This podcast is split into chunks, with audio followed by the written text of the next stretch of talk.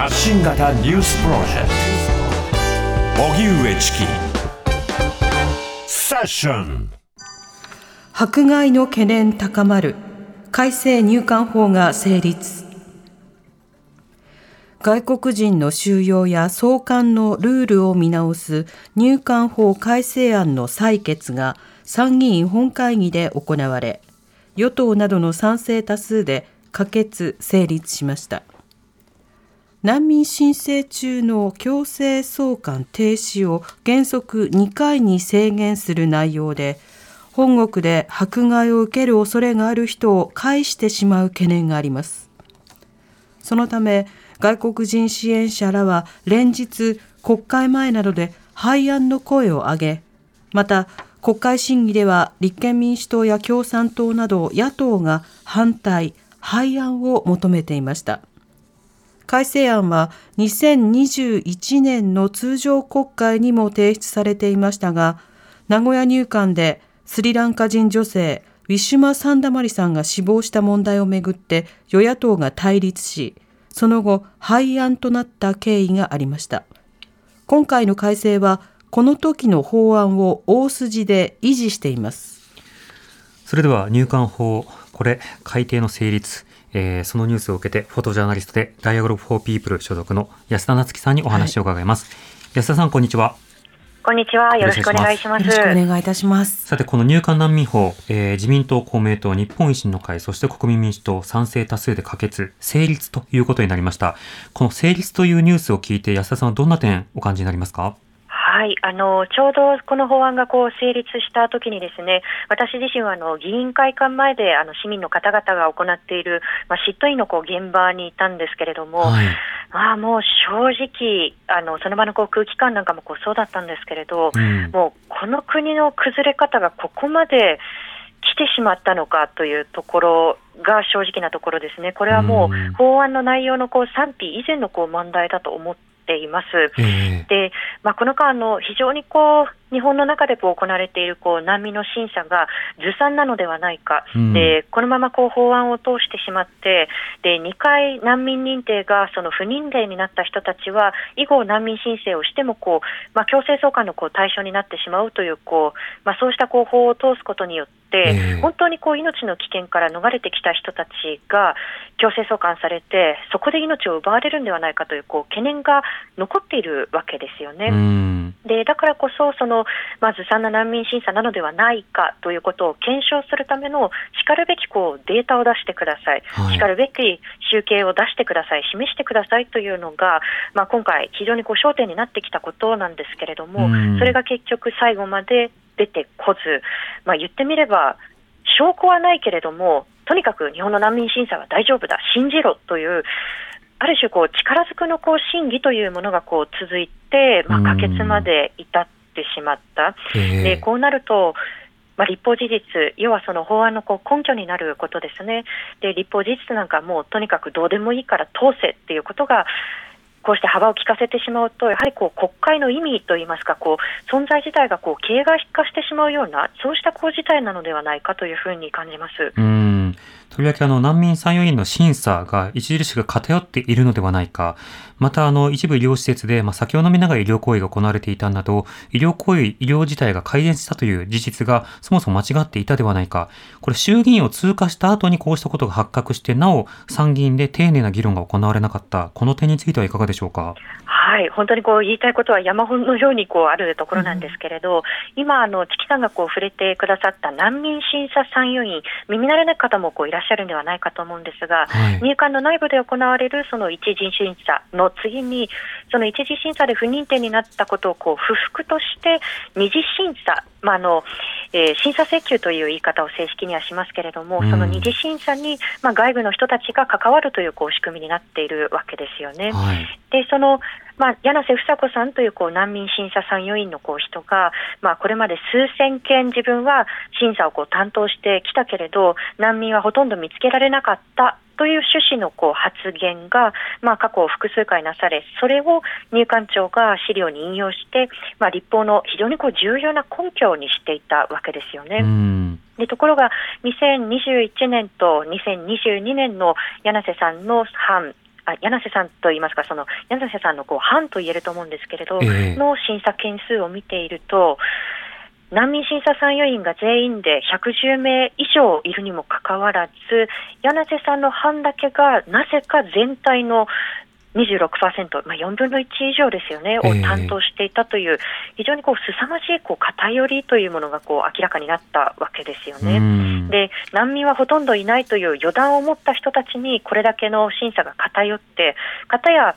私がこうこれまでお話を聞いた別のこう難民審査参与員の方ははい、非常にこう真摯に審査に当たっていて、うん。で多い方ですと、自分が審査した中で、送還してはならないというこう意見に、判断にこう至った人たちが、全体のこう審査のこう35%近くになるというこう方もいたんですよね。うんで難民はこうほとんどいないというこう発言をするその参与員だけを、まあ、その参与員のこう代表であるかのようにこう扱って法案を組み立てていく。方や難民はそれなりにいるんだというこう意見を持っている参与員がなぜかこう無視され続けているというこういびつな構造もあったかと思います。あと、うん。まあ、新チキさんがこう触れてくださったように、はい。医療体制がこう強化されたんだ、入管の施設の中ではと言いながら、まあ今年のこう1月に、まあ、アルコールが検出された大阪入管のこう常勤医に関しては、それがこう伏せられたままずっとこう審議が続けられてきたということ自体がうん。大変不誠実で、これ自体がこう、まあ、審議はもちろんなんですけれども、ええ命をないがしろにしているというふうに言わざるを得ないと思います。うんまあ、そうした中、例えばこれ、与党の議員からも、いや飛行機で来るような難民というイメージが湧かないであるとか、あのうんなぜわざわざ日本に来るのかというような趣旨の発言があったりというようなこともありました。一方で G7 首脳宣言の中では、難民保護を世界で連携して行っていくことが必要であるということを宣言したりしています。こうした動きについてはいかがでしょうか？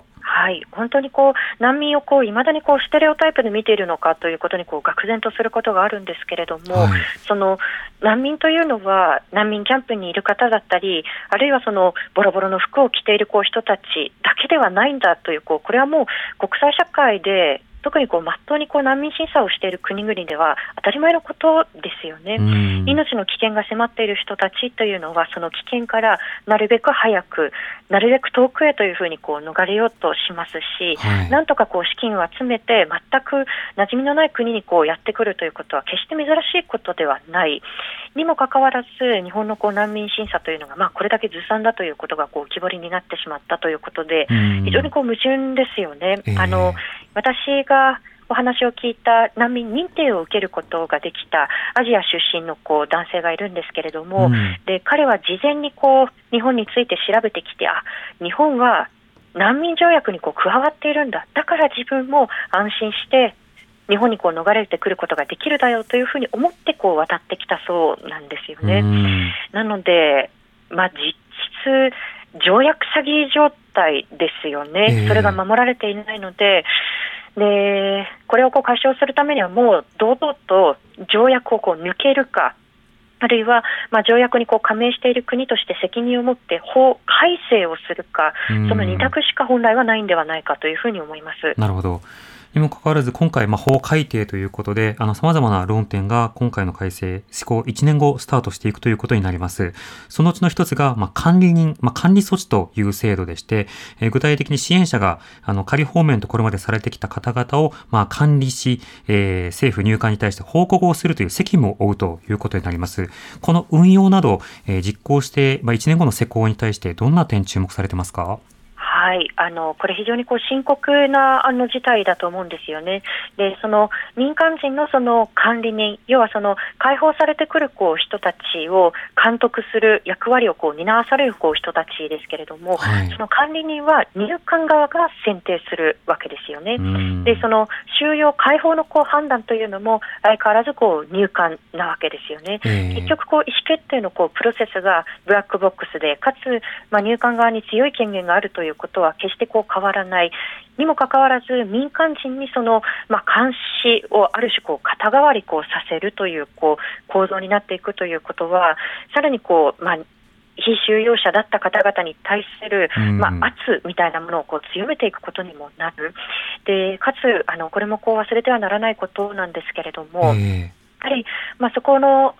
まあ、入管のこう収容から解放された人たちも、まあ、基本的にはその後も就労は許可はされないし、で国民健康保険にもこう入れないということは、あの今のこう状態とこう変わらないわけですよね。でなんとかこう生活をつなぐために、こっそりこう働いたということを、じゃあ、管理人に選ばれた人たちは、それをある種こう密告しなければならないんですかということをこう問われたときに、ね、そのこう支援者としてその密告ということができる人というのはほぼいないのではないか、結局、管理人が見つからず、誰もこう解放されないというこう悪循環が生まれてしまうんではないかということは懸念しています。うん。昨日指宿昭一弁護士出演いただきましたが、その際には管理人ビジネスがはびこってしまうというような恐れすらあるということも話されていました。まあ、この1年間の施行まで、あのその間、どういうことが議論必要かということもあるんですが、安田さん、今後、どういった点、注目されてますか？はい。あのこれ、と私自身こう思ったんですけれども、あの先日あの、東京のこう小金井市議会で、この入管法のこう改定案の廃案を求めるこう意見書というのが、実は市議会の中でこう可決をされているんですよね。えー、であの国レベルではこうした可決がされましたけれども、まあ、全国こういろんなこう自治体にこう外国ルーツ、難民の方々がこう暮らしているので、無関係なこう自治体というのはないと思うんですよね。なのでこう、自分たちのこう身近なこう自治体からその何かこう意思が表明できるというこう可能性もあると思いますし、はい、もちろんこの法自体がやはりこう命が守れないこう法だから、やはりこう施行するのは違うのではないかという問題提起も引き続き必要だと思いますし、やはりこうまあ、審議中のこう言葉を借りるならば、向こうの人にこう死刑のボタンが押されないために、少なくとも明るみになった日本のこう難民審査のこうずさんさというのは、引き続きこれはこう追求して、やはり